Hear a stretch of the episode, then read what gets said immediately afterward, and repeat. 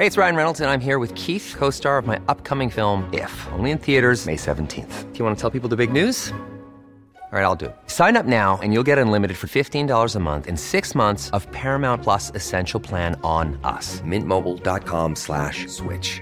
Upfront payment of $45 equivalent to $15 per month. Unlimited over 40 gigabytes per month. Face lower speeds. Videos at 480p. Active Mint customers by 531.24 get six months of Paramount Plus Essential Plan. Auto renews after six months. Offer ends May 31st, 2024. Separate Paramount Plus registration required. Terms and conditions apply if rated PG.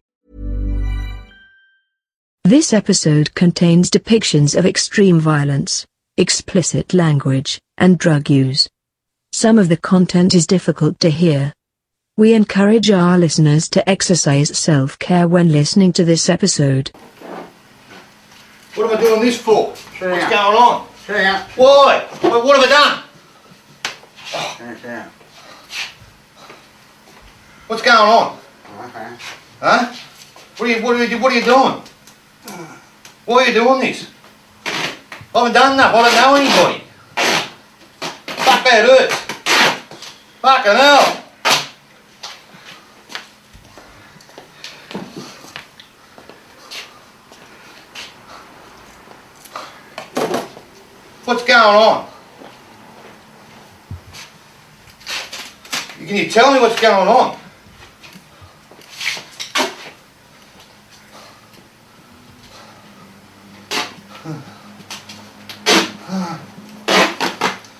What are you doing this for? I haven't touched nobody, I've done nothing.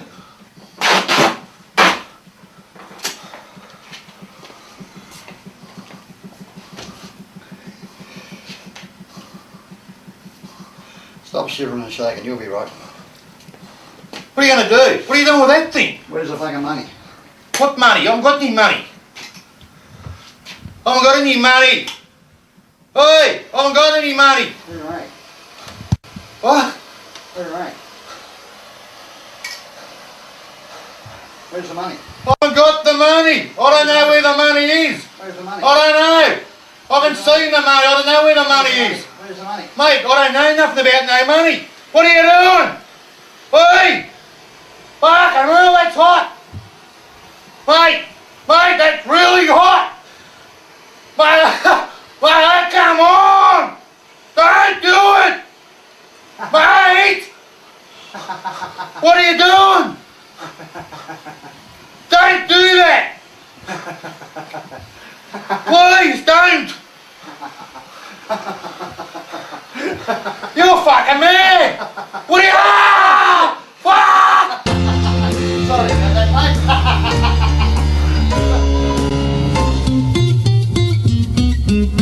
Oh, give me land, lots of land, under starry skies above. Don't fence me in. Let me ride through the wide, open country that I love. Don't fence me in. Let me be by myself in the evening breeze and listen to the Forever, but I ask you please, don't fence me in, just turn me loose. Mark Brandon Read was born on the 17th of November 1954. He's been described as many things criminal, standover man, lunatic, author, entertainer, bullshit artist. Chopper was a nickname he got as a kid from the cartoon show Yakky Doodle. For a criminal of his reputation, he lived a semi long life, which he wrote about in a series of semi autobiographical fictional crime novels, which were later adapted into a film. When it comes to Chopper, it's hard to decipher the fact from the fiction. What we know for sure is that he was a violent and unpredictable criminal who spent a lot of time in jail and a lot of time talking about it. And talking was perhaps the thing Chopper did best. So, what better way to hear about it all than from the man himself? If you want to hear about my childhood, I'll tell you about it. But I don't, I don't, I don't dwell on it, nor do I use it as a, as a sort of a, an excuse for how I turned up. I didn't have a very nice childhood. Um, there were several uh, several attempts to uh, do away with me when I was a little kid. I, I spent uh, a little while in, in an orphanage because um, When I was born, my mother said that I was not a gift from God. Things went downhill from there. My mother was a devout Seventh day Adventist who placed religion above anything else. She was, uh, she was devoted to her, her church, and that was it. And you either with her or against her. Well, my dad was a different kettle of fish altogether. He was a good guy. When he used to he used to get me to hold a, a table tennis um, bat. It's a paddle around out like that, and he'd, he'd fire at it with a with a thirty shot Ruger. He'd go bang bang bang the centre. He'd say, "Bring it up." I'll bring it up. Bang bang bang. Bring it up. I'd hold it next to your head. And the, and the gunner, he'd train it and go bang, bang, bang, bang, bang. He put half a dozen shots straight for the centre of this paddle. I'm holding it in my head and he's about 30, 40 feet away. I was sexually interfered with when I was five years old. Afterwards, I, I pooed my pants. And I walked home with my underpants full of poo. And on the way home, I set fire to um, some bushland and caused a massive, a massive fire. My dad belted me for setting fire to things and uh, for pooing my pants. Five years old. My mother, I, uh, I left the Seventh day Adventist Church. My mother felt that if I could be deemed to be insane, I'd still go to heaven. Because God would, would view me, uh, if I was mentally insane, then I couldn't be held responsible for my own actions. And then uh, leaving the Seventh Adventist Church, I'd still go to heaven. Chopper was institutionalised after this in a few psychiatric facilities, where he received a number of drug and shock treatments. He was declared insane three times throughout his late teens and into his early 20s. When he was out, jail wasn't far away for Chopper. Yeah, I remember my first day in jail. So uh, I got off the van, and this dirty, great big uh, bastard walked up to uh, Mad Charlie, and he said to him, "By the end of the day, there's going to be shit on my uh, shit on my uh, dick or blood on my knife." He wanted to fuck Charlie up the arse or cut his throat. So I said, "Where is he?" And Charlie pointed him out. He was over in the showers. He had a white towel wrapped around him, cleaned his teeth. He's six foot four. He's as tall, weighed nine and a half stone. How can I beat this bloke in a fight? So I walked up to him with a ten and a half inch bony knife and stabbed him straight up the bum with a ten and a half inch bony knife. And uh, he had to go away to get his entire anal webbing restitched. Anyway, uh, he, he come back to uh, jail and come back to Pentridge. He's got his entire anal webbing restitched. He's got a colostomy bag on. When you go to pull the colostomy bag out, you've got to be very gentle because the uh, the bodily organisms attach itself to the tube that runs from the colostomy inside the guts up into the colostomy bag, right? So when you come to pull the tube out, you've got to be very gentle because it's like pulling rope for a barbed wire fence. You get moments of slackness followed by moments of snag. So, uh, you know, Charlie's, this bloke's get off the van, Charlie's rushed in and bashed him. And this fella's pulled Charlie the grandson to strangle mad Charlie. I got to rush in and back up Charlie again. I rushed in, put my foot in the bloke's head. He's let go of Charlie and pulled me to the ground, started to strangle me. Charlie's bashing me in the head because he's gone blind. And I've, I've, I've, stood up and I've started to put my foot into the bloke's ass. Started to kick him in the ass because that's where he got stabbed and it was fucking shocking. And, um, you know, anyway, so that was that. You know, who cares? Way to start your first day in jail. Stab a bloke up the bum. It's, a, it's, a, it's, it's all a matter of skill. Oh, I, I, I just hit them with the weight of the iron bar. And I just swing it through the air like this, just at the, the, the speed of the iron bar. Get the weight of the iron bar and I just go swing it and go, whoa, whop, whoa, whop, like that. Gently, whop, bang. Yeah. Right. And you can tell from the first one whether you can hit them harder. Whoa, whop, bang. how, how can you tell? Oh, but you can see if they still stand there. Whoa, whop, bit, bit harder. Whoa, three, four, you know, you still, you know. And so I hit Richard Miladovich head with the garden spade. I didn't whack him with the garden spade, it would have taken the whole head off. I just turned the, the spade around that way and I let the, let the spade travel through the air with its own weight. Bang! Lifted the skull up so you can see the brain. And uh, it was a good feeling. It was that good, you know? Good. I liked it. I wasn't frightened then. I, uh, because uh, he was doing everything wrong. he handcuffed me with my hands in front of me. And I was walking down fucking uh, Rocky Road, South Yarra, and this bloke got out and he's, he's got a map. And he's got a torch out and he's looking at the map. And he said, Do you know where Cromwell Street is? And I Cromwell Street's just across the road. I looked down the map and I said, Oh. And next thing I know, bang, I've got a 45 under here, right? Uh, taking me around to the the boot and he's handcuffed me with my hands in front of me, right? I said, what are you, what are you doing?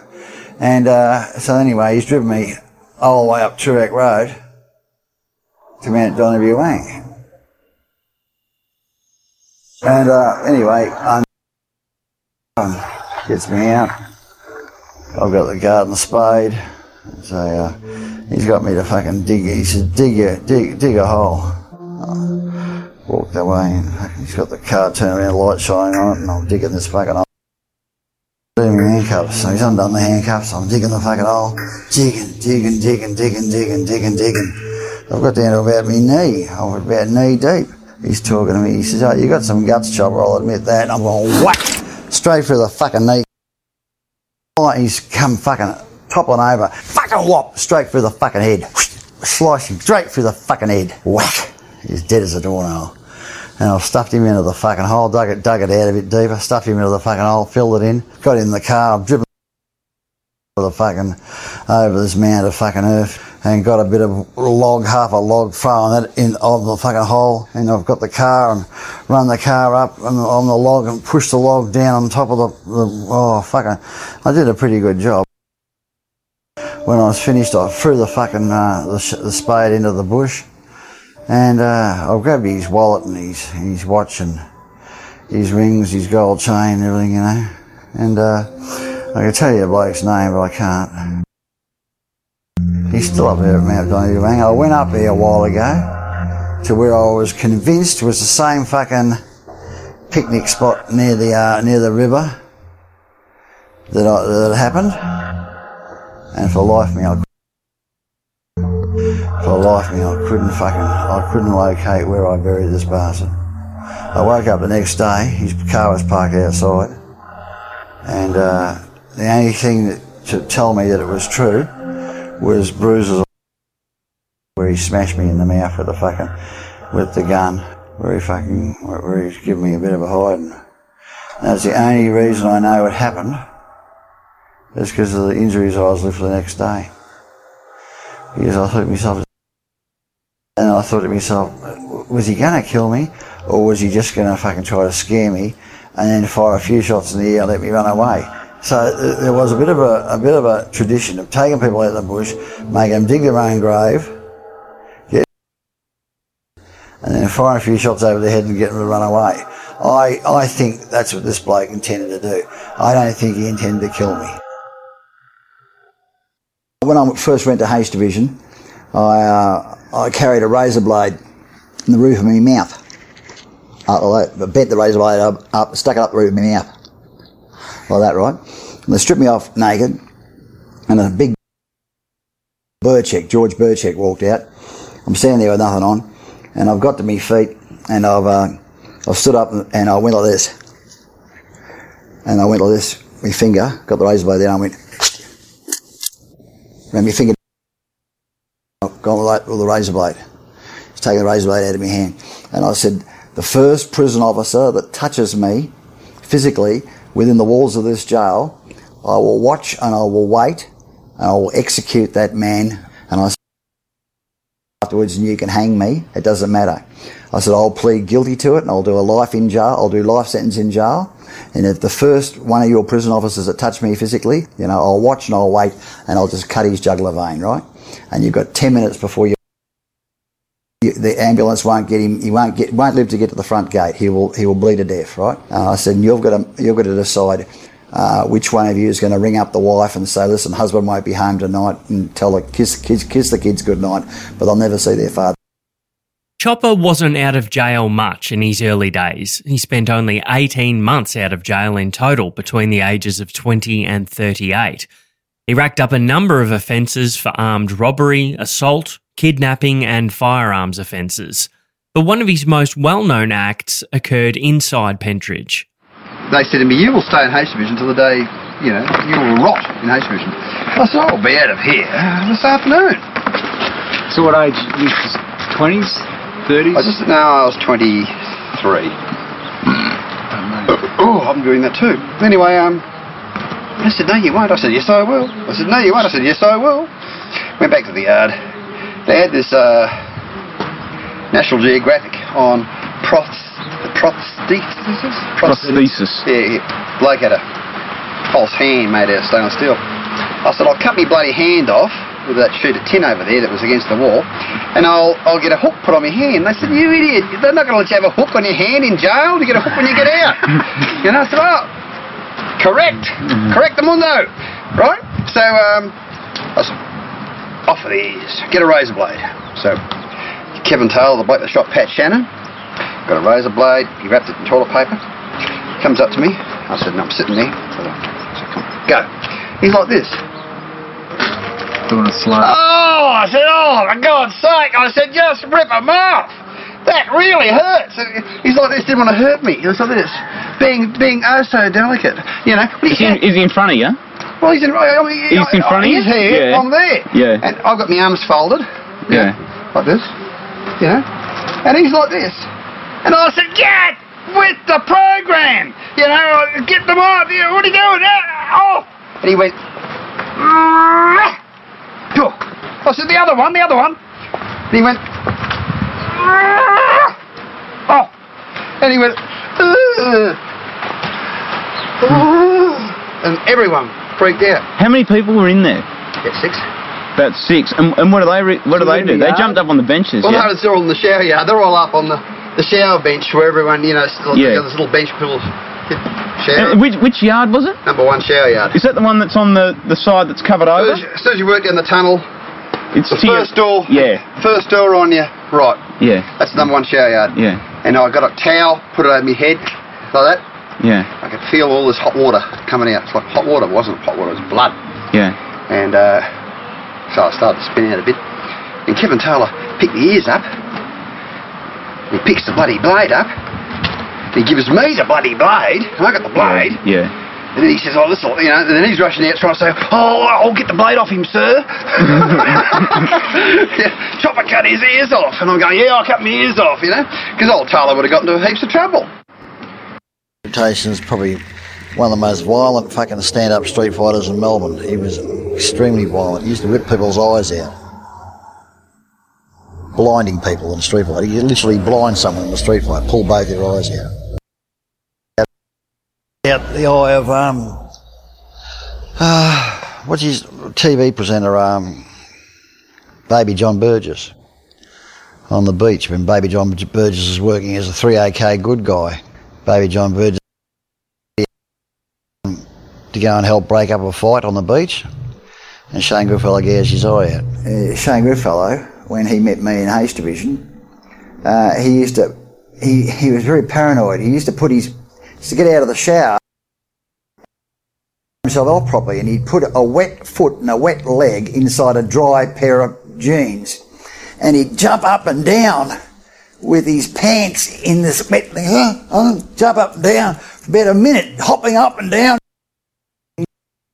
wet leg into his dry jeans. And I said to Amos Atkinson, I said, we have a, we have a, a 60, cent, 60 second window of opportunity here. He said, what do you mean? I said, next time he does that, I said, I'm going to creep up behind him, I'll lock, get him on the ground, put my arms around his neck, and I'll put my feet around his body. You step over him, because you've got bigger hands than he's got. Goodfellow had huge hands, but Amos Atkinson has got bigger hands than Goodfellow. You just stand over him and you just punch his face in.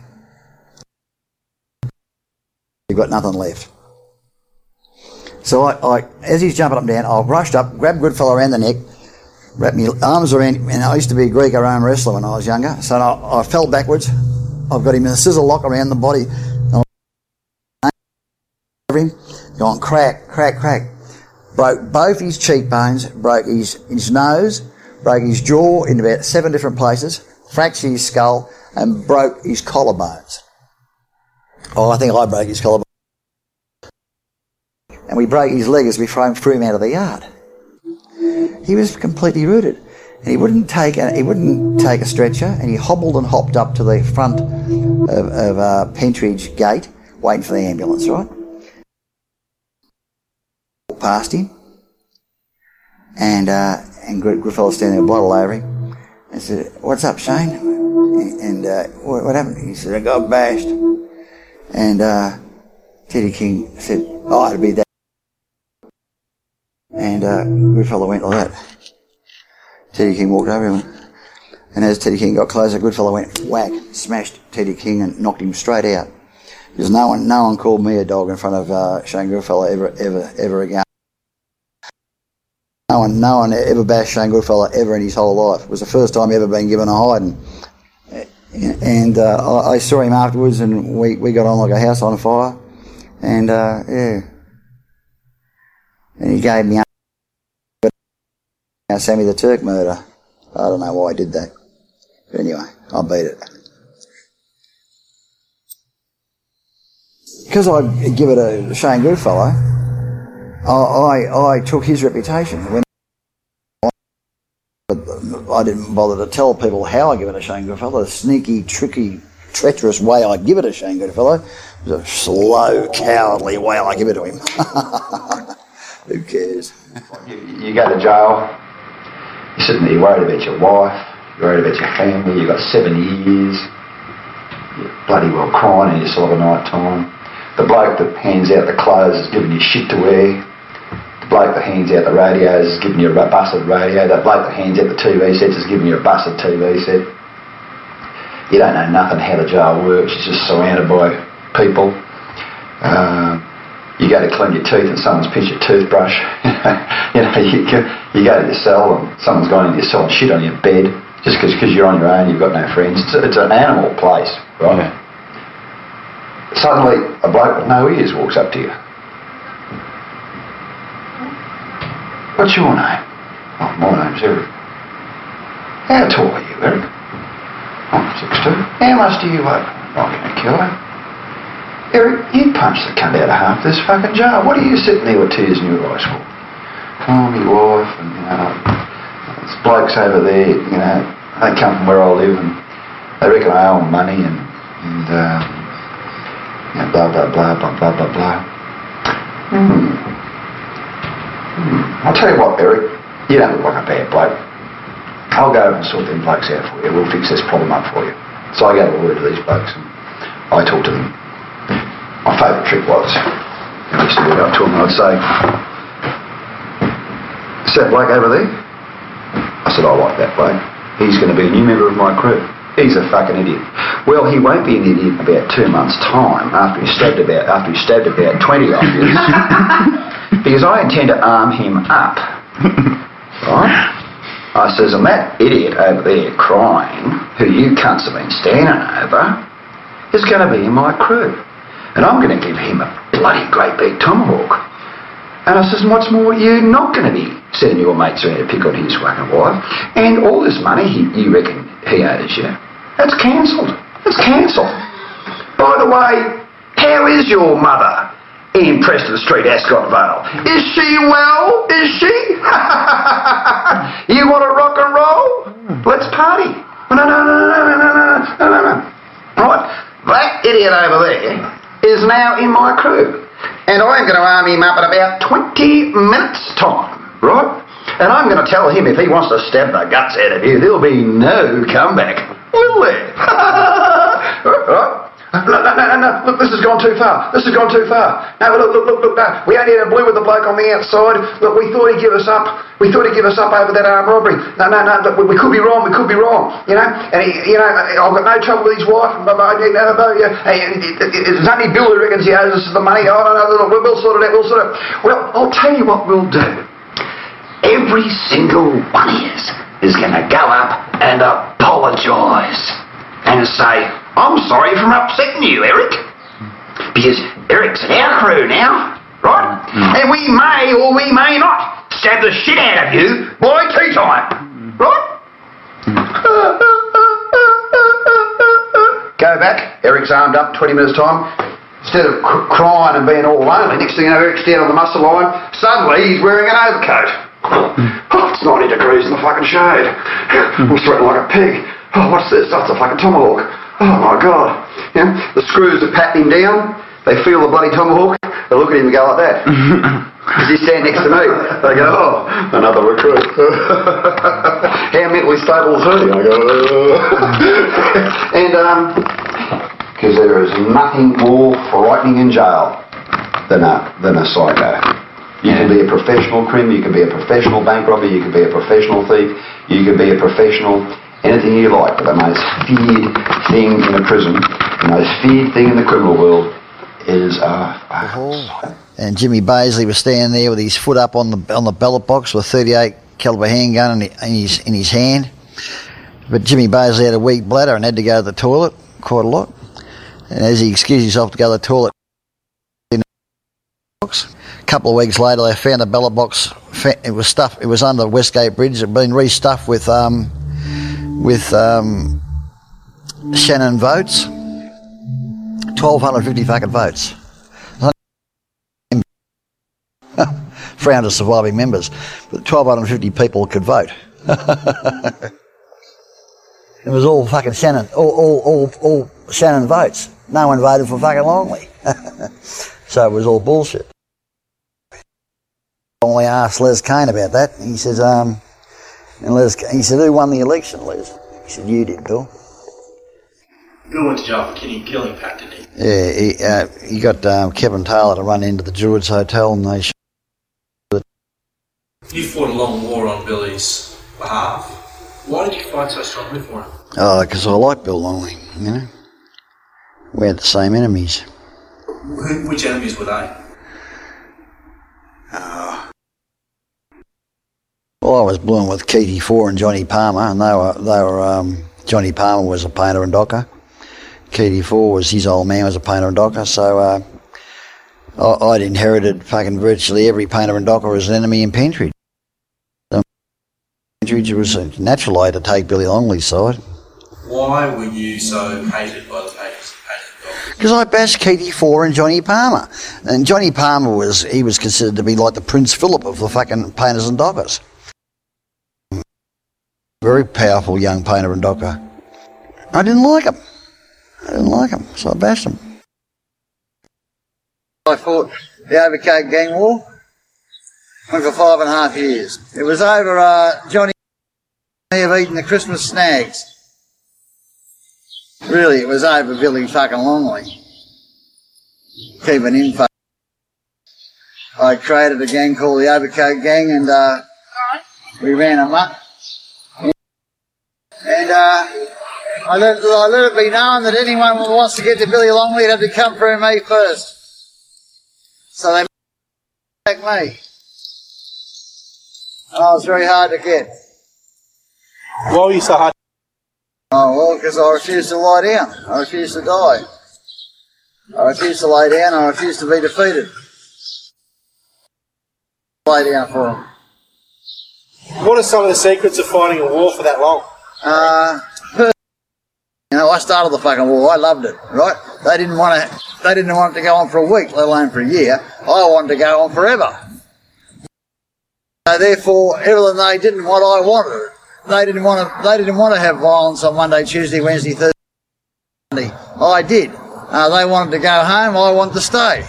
So therefore, I was the winner. Their hearts weren't in it. In it. Half of their friends, they didn't even like their fucking friends. I just loved it. You know. I just loved it. It's fucking great. I thought it was fantastic.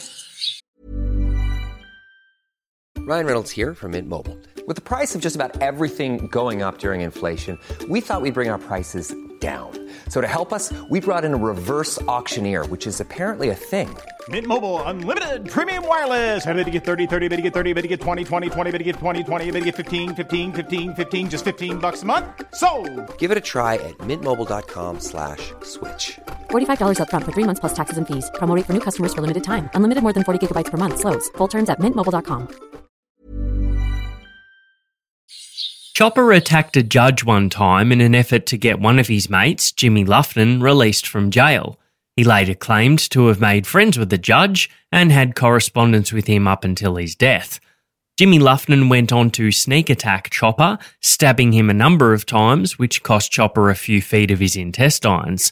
This was either because of a contract the painter and dockers had out on him, that Jimmy wanted the money for that, or because Chopper's plans to ice pick the spines of the entire division who were against them was going too far. Jimmy later died in the Jika Jika Division fire in 1987.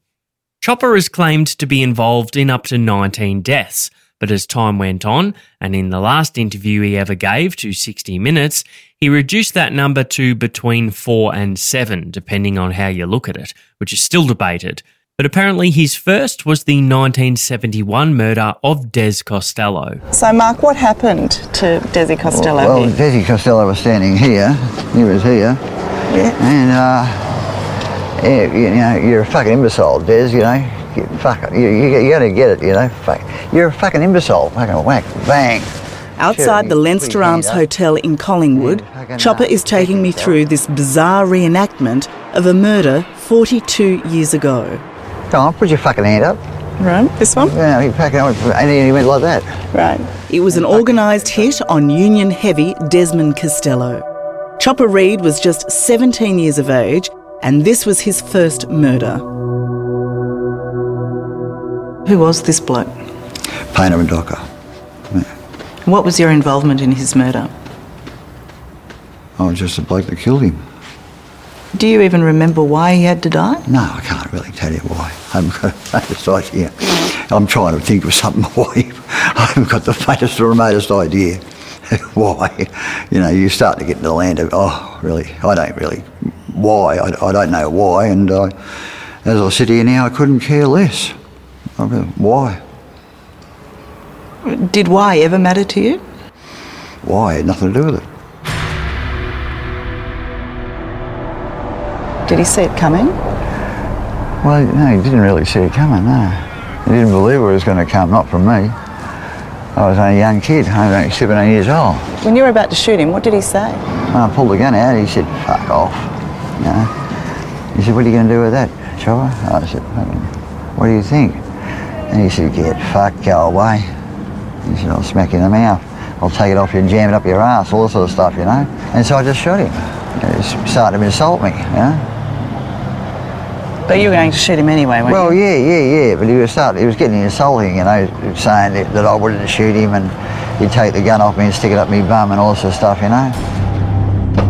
The pub's keg cellar became Des Costello's temporary tomb. He's gone. Uh, when you threw, why are you laughing? Down he goes. That's it. Yeah, that's it. You- And you thought he was dead, yeah, yeah. Dead as a doornail as far as I was concerned. but he wasn't, was he? Well, well, the next morning he's uh, uh, still, still a bit of a, bit of a cackle. So what did you do then? You Step on his fucking throat. We just fucking went do it like that. Just took a bloody, ugh, just a bit of a, bit of a. Ugh. That was all it took. Did you know that you had that in you? Then? Uh, yeah, of course I did. Yeah. Me and man Charlie walked into his cell. Charlie fell him to the ground, and I've jumped up on his bunk and tried to, and bang, jumped on his head from his bunk onto his head, from his bunk onto his head, from his bunk onto his head, right? And then I've gone from the bunk, I slipped in off the head and hit the chest, from the bunk on into the chest, bang, bang, and uh, he, he wasn't he wasn't dead, you know, but he was sort of, "Oh," you know?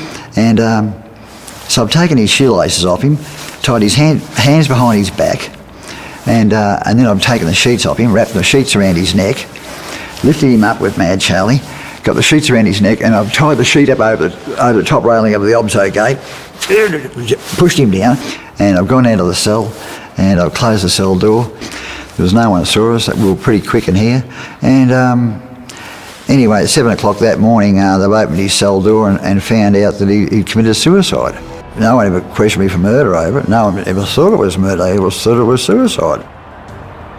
And you almost sound proud of your work on that one. Oh, well, anyone that had killed a child in such a manner didn't deserve to live. But why was it up to you to? Well, well, it, it must have been up to me because um, everyone in the remand yard shook hands with each other and said the first person that sees this bloke was obliged to kill him. And well, I happened to be the first person to see him, so it was up to me to kill him. In this next clip, Chopper describes some of his battle wounds received from jail and what he got up to when he was finally out, preying on drug dealers for the cash they had. Chopper said his favourite torture methods were using bolt cutters to chop off toes and using a blowtorch on people's toes and sensitive areas. You get hit hit with a head with a claw hammer. I got stabbed through the heart with an ice pick. A sharpened seven and a half inch screwdriver. Hmm. Come out the back, they had to take me to hospital in a yellow cab because they couldn't lay me down and put me in the ambulance. And when they got me, got me to hospital, the doctor that cut my ears off, that he sewed my ears back on, put his fingers up there and just pulled the, the screwdriver out like that. I said, wasn't that risky? He said, well, if you've heard about the bloke with the, the axe through the head, you take him up to the operating theatre, you've got 15 surgeons standing around waiting to operate, someone's got to pull the bloody axe out. He said, someone would have had to pull that screwdriver out anyway. He said, the fact that you were standing there meant it, meant it wasn't through the heart, it was through the through the arteries like that. There was a screwdriver and there was the arteries around it, so I hadn't, it hadn't gone through the heart. And who was actually responsible for that? Uh, a Yugoslav guy called Hello, Hello Buddy. He never used to say anything except Hello Buddy. I walked past him, I forgot to say Hello Buddy, and he stabbed me in the heart with a 17 half inch screwdriver. Yeah. He's dead. Died in jail. Yeah. No fault of mine. You Someone do- stabbed him in the heart with a 17 and a half inch screwdriver. Three days after, after, after he stabbed me. And, and basically these crims didn't come from my background. These were, these were middle class people from middle class neighbourhoods that had got into crime. Yeah. They had no re- reason to even be in my world. You know, I didn't pick on blokes from my own, from my own background. Yeah. You know, these people were the, you know, his father was a brain surgeon. He was a neurosurgeon. Jesus. You got uh, people who've done three or four years in university who's, who's um, who speak three or four languages, have travelled the world, who've been part of the cafe latte bloody set, and the next thing you know, go to Bangkok and meet some little gook who wants to sell them some, and the, the next thing you know, they're drug lords. Then they meet me, the real thing, right? And they've got to part with their money. Then these characters have got to sit down and try to figure out a gang war to go to, to go to war with someone, and, and this is not part of their culture. Uh, see, the drug world has invited into it a whole heap of people that don't belong to the criminal world. Haven't done their apprenticeship. They, have, they don't belong to the criminal world. Never done a day's jail. Hmm. And they bump into characters like me. Gee, we, didn't, we never counted on this. Gee, we didn't, we didn't, you know, we didn't expect this. You know, and their, their, Zegna suits or whatever it is, and their mobile phones and their bloody BMWs. I mean, you can't, you can't kill people by belting them over head with your American Express card. Yeah. You know, they had the money, and they had bloody too much of it, and, and they they live like pigs. You know, you can walk into a biggest heroin dealer in the western suburbs. You could walk into his house, and if you saw a turd sitting on the lounge room floor, it wouldn't be the first dirty thing you'd notice. You understand? It wouldn't be the first. It wouldn't be the first dirty thing you'd notice. I mean, he had last year's Weet-Bix dishes still sitting in the sink. Yeah. I mean, I mean, this bloke lived like an animal, like a pig. He had six or seven TV sets stacked on top of each other. The first one was broken. He put a new one on top of that and plugged that in. And then that didn't break. He put it. It, it, it, this insanity. And I'm walking in. There's four TV sets stacked on top of it. The top one worked. The other ones had been kicked in because the football games he didn't like. So he'd shoot the TV set, you know, and um, mad thing, madness, you know, insanity, you know. Who lived with him? Did someone live with him? He had a wife who was a heroin addict. Hmm. You know, I mean, th- these people had a lot of money, but they lived like animals, and they were fair game. They couldn't organise a fucking brothel, you know. So I made a fortune of these characters. Know? I used to walk around here. I used to say, "Listen, uh, here you go. Here, hold the cash. I'm a bit broke." And so I can't help you. And I said, "Well, listen, I'll tell you what. You try getting from where you're sitting to the front door." He's reckon I can shoot you from, from where you're sitting at the front door because that's, that's about as long as you've got to get me some money right now. I said, I've got 60 seconds. You, 60 seconds. To produce some money, or I'm going to fucking shoot you. One, two, three, four. They'd start arguing. They'd say, oh, I haven't got any money. Six, seven, eight, nine, ten, eleven, twelve, thirteen, fourteen, fifteen, sixteen. I haven't got any money. I like this. 18, 19, 20. I haven't got any money. I haven't got any money. 20, 20. 20 the money would come. Yeah. And I Did you do it just like that? I knew they had the money. Yeah. But you're very polite and friendly. Oh, so listen, oh, listen, you're making a fortune selling heroin all over the western suburbs. You know, I, I haven't come to ask you for your redundancy package. You know, I haven't come to ask you for your, for your widowed mother's pension. You know, I'm I'm asking you for 10 grand out of the 60 I know you just picked up on Sunday. Oh, they, di- they didn't like parting with it. Oh, they didn't like part with it. They, bloody well did part with it. You know. But oh, that's why. But they did part with it. Oh, they loathed party with it. But I'd see the same blokes in my nightclub on Sunday, you know. Right. And how would they be then? Oh, they'd have all their gang there with them. Ready to rock and roll. Yeah. And what happens then? I just walk up and say, how are you boys? I'll throw a few bob in the bar and say, would you like a drink? would you like a drink? You may as well, it's your money. well, they hated me. They hated me. You know? Uh, the 1987 shooting of Siam Ozakca, or Sammy the Turk, is perhaps the most well known of Chopper Read's crimes. It was highly publicised at the time and became even more infamous after Chopper's books and the movie which followed. Chopper was acquitted on self. Chopper was acquitted on self defense. He couldn't be tried again for the same crime, but over the years, his original version of events that Sammy had lured him outside, then taken his own gun and attempted to shoot him, but didn't take the safety off, changed quite a lot. He told me he told me he was going to sell me a handgun out, out here. I said, well, where is it, mate? And he said, oh, they be here in a minute. They be here in a minute. I said, who's they? He said, they be here in a minute. And uh, I, uh, I turned around and see nothing behind me. And so I thought, "Would they be here in a minute, you treacherous bastard, you know? And I said, you brought me here to kill me, didn't you? And uh, so I shot him. As you do. I shot him. And uh, down he went and that was it. I was taking their money. I, was, uh, I was driving the western suburbs crazy, you know? I was standing over bloody virtually half of them and uh, taking their money. They didn't like it. When I killed Sammy the Turk, that wasn't self-defence. That was outright fucking murder. Oh, Sorry, it shouldn't be swearing, but that was outright murder. I, I told um, the armoury squad that night that, that it was self-defence. I said he grabbed the gun out of the front of me pants and I grabbed the shotgun out and click, click, click here and I've gone bang through the head. And I thought to myself, if anyone believes this story, they got, they, they got rocks in their head. Everyone swallowed it. I couldn't understand. And next thing you know, the jury come back and said, not guilty. I, was, I, I didn't go, cheer, cheer. I just dumbfounded as the jury walked out. I'm still looking. Do they say not guilty? I couldn't believe it. Not guilty for that. Oh, God almighty. Thank God you can't be tried twice.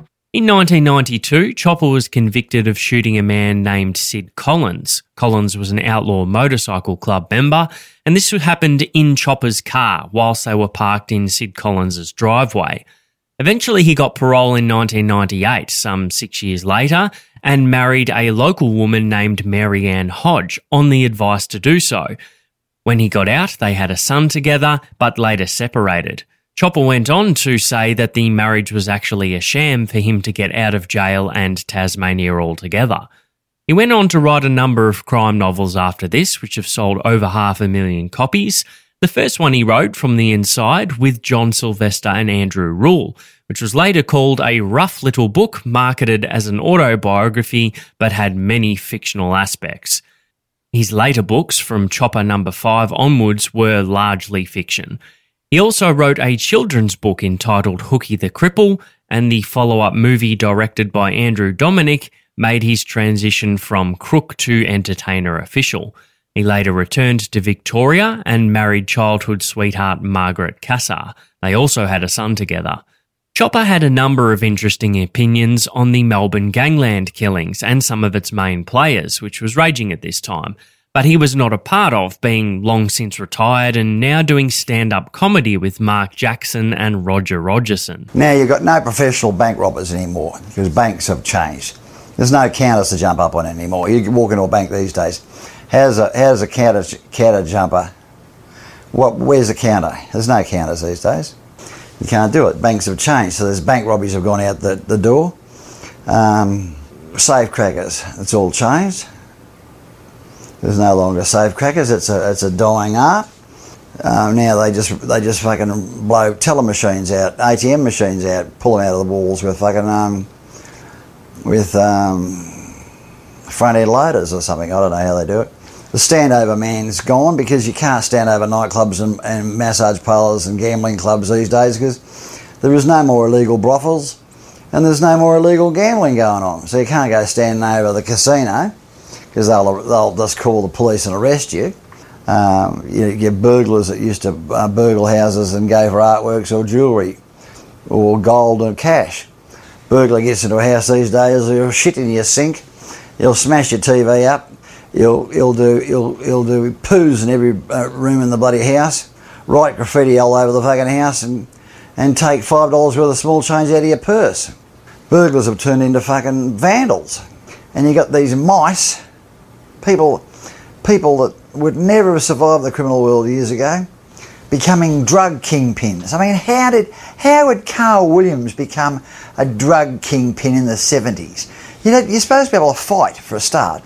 You know, I grew up in a, in a world where, where the ones that got to the top had to be tough, hard basses to be able to give it and dish it out and, and take it.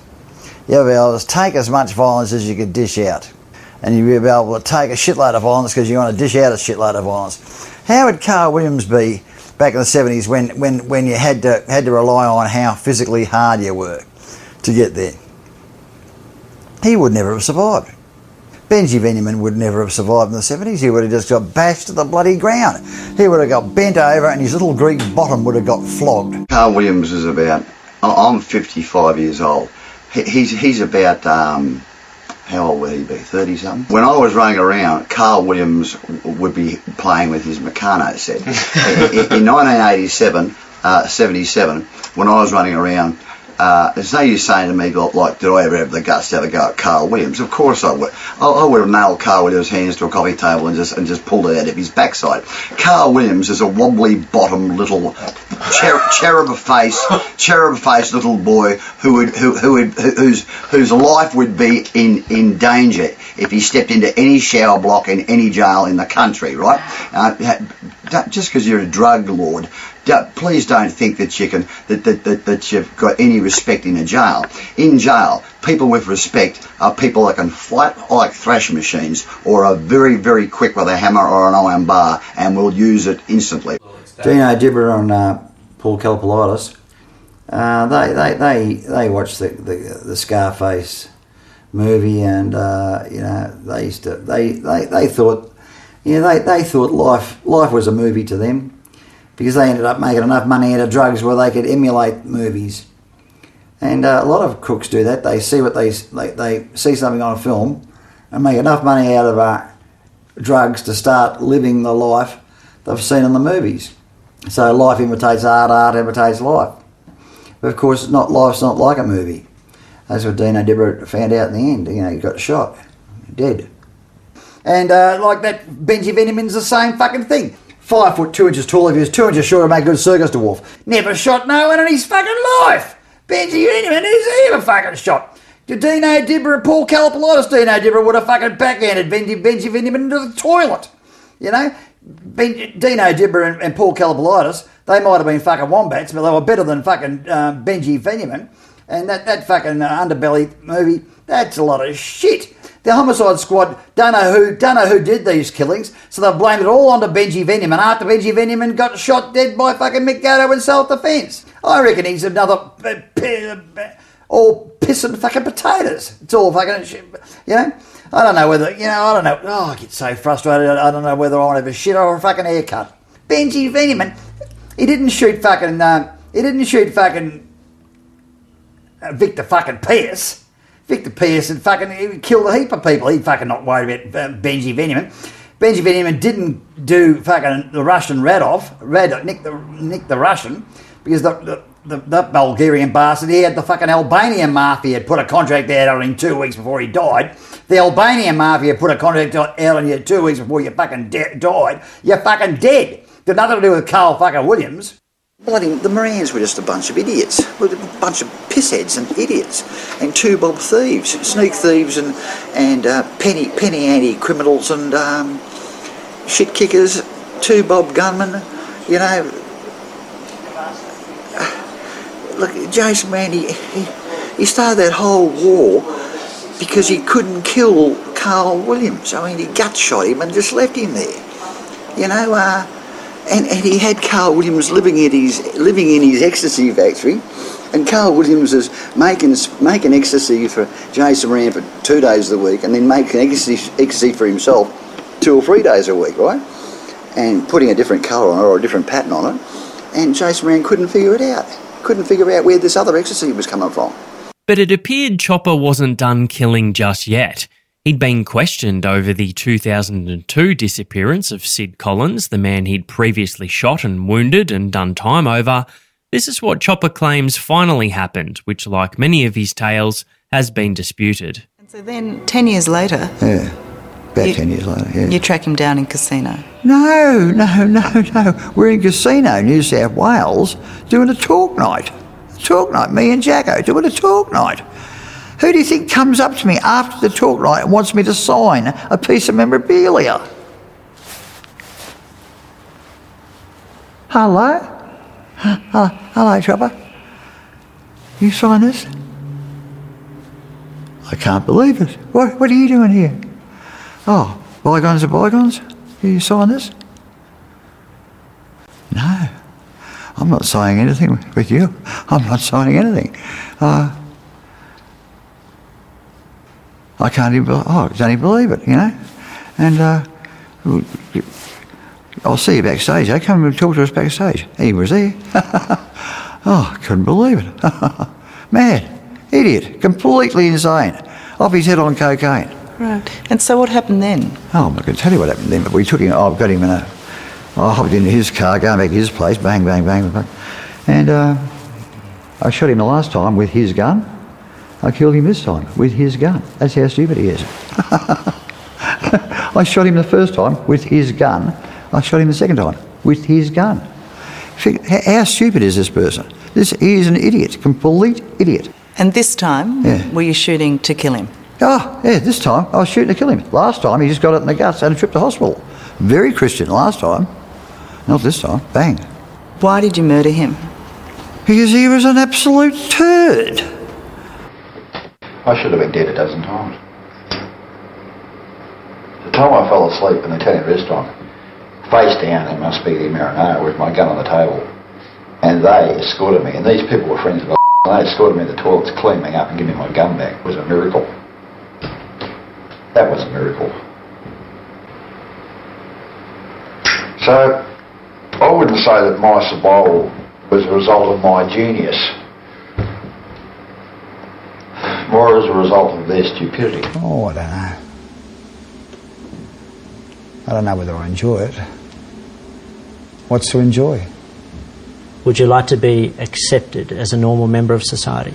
I think everyone would eventually like to be accepted as a normal member of society. I, I, uh, I, um, I wonder at times will it ever happen because people, people are greatly taken up by my past uh, and diagnosing it and psychoanalysing every bloody aspect of it. And um, my past is starting to bore me. That's why I don't write no more sort of like crime books. I'm trying to get away from them.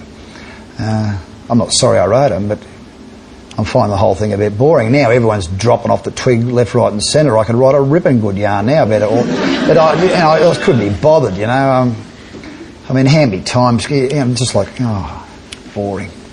So, what should people think about your chopper? Are you chopper or are you Mark Read? Well, I'm Mark Read. Mark Read, Chopper Read. I mean, they've been me Chopper since, what, grade three?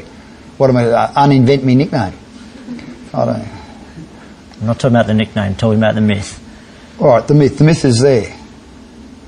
Why don't you just write the book that sets it straight? I will, ultimately, in the end. I will. The very, very last book. Because that, that, that is the story. The story, the real story, is about how, a bloke in jail and two newspaper reporters um, got together and did this.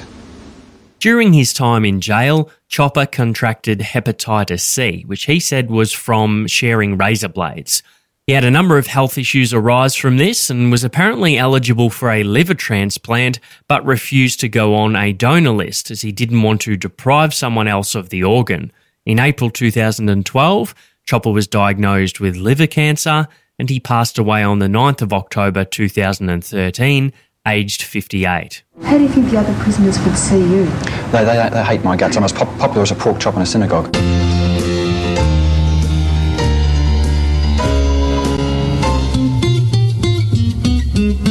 Oh, give me land, lots of land, under starry skies above.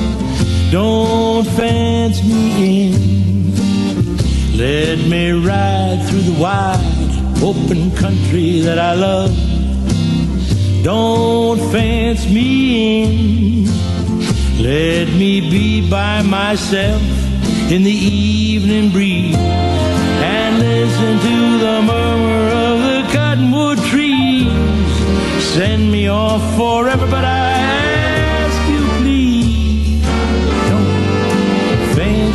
in. Just turn me loose. Let me straddle my old saddle underneath. Planning for your next trip? Elevate your travel style with Quince. Quince has all the jet setting essentials you'll want for your next getaway, like European linen, premium luggage options, buttery soft Italian leather bags, and so much more. And is all priced at 50 to 80% less than similar brands. Plus, Quince only works with factories that use safe and ethical manufacturing practices.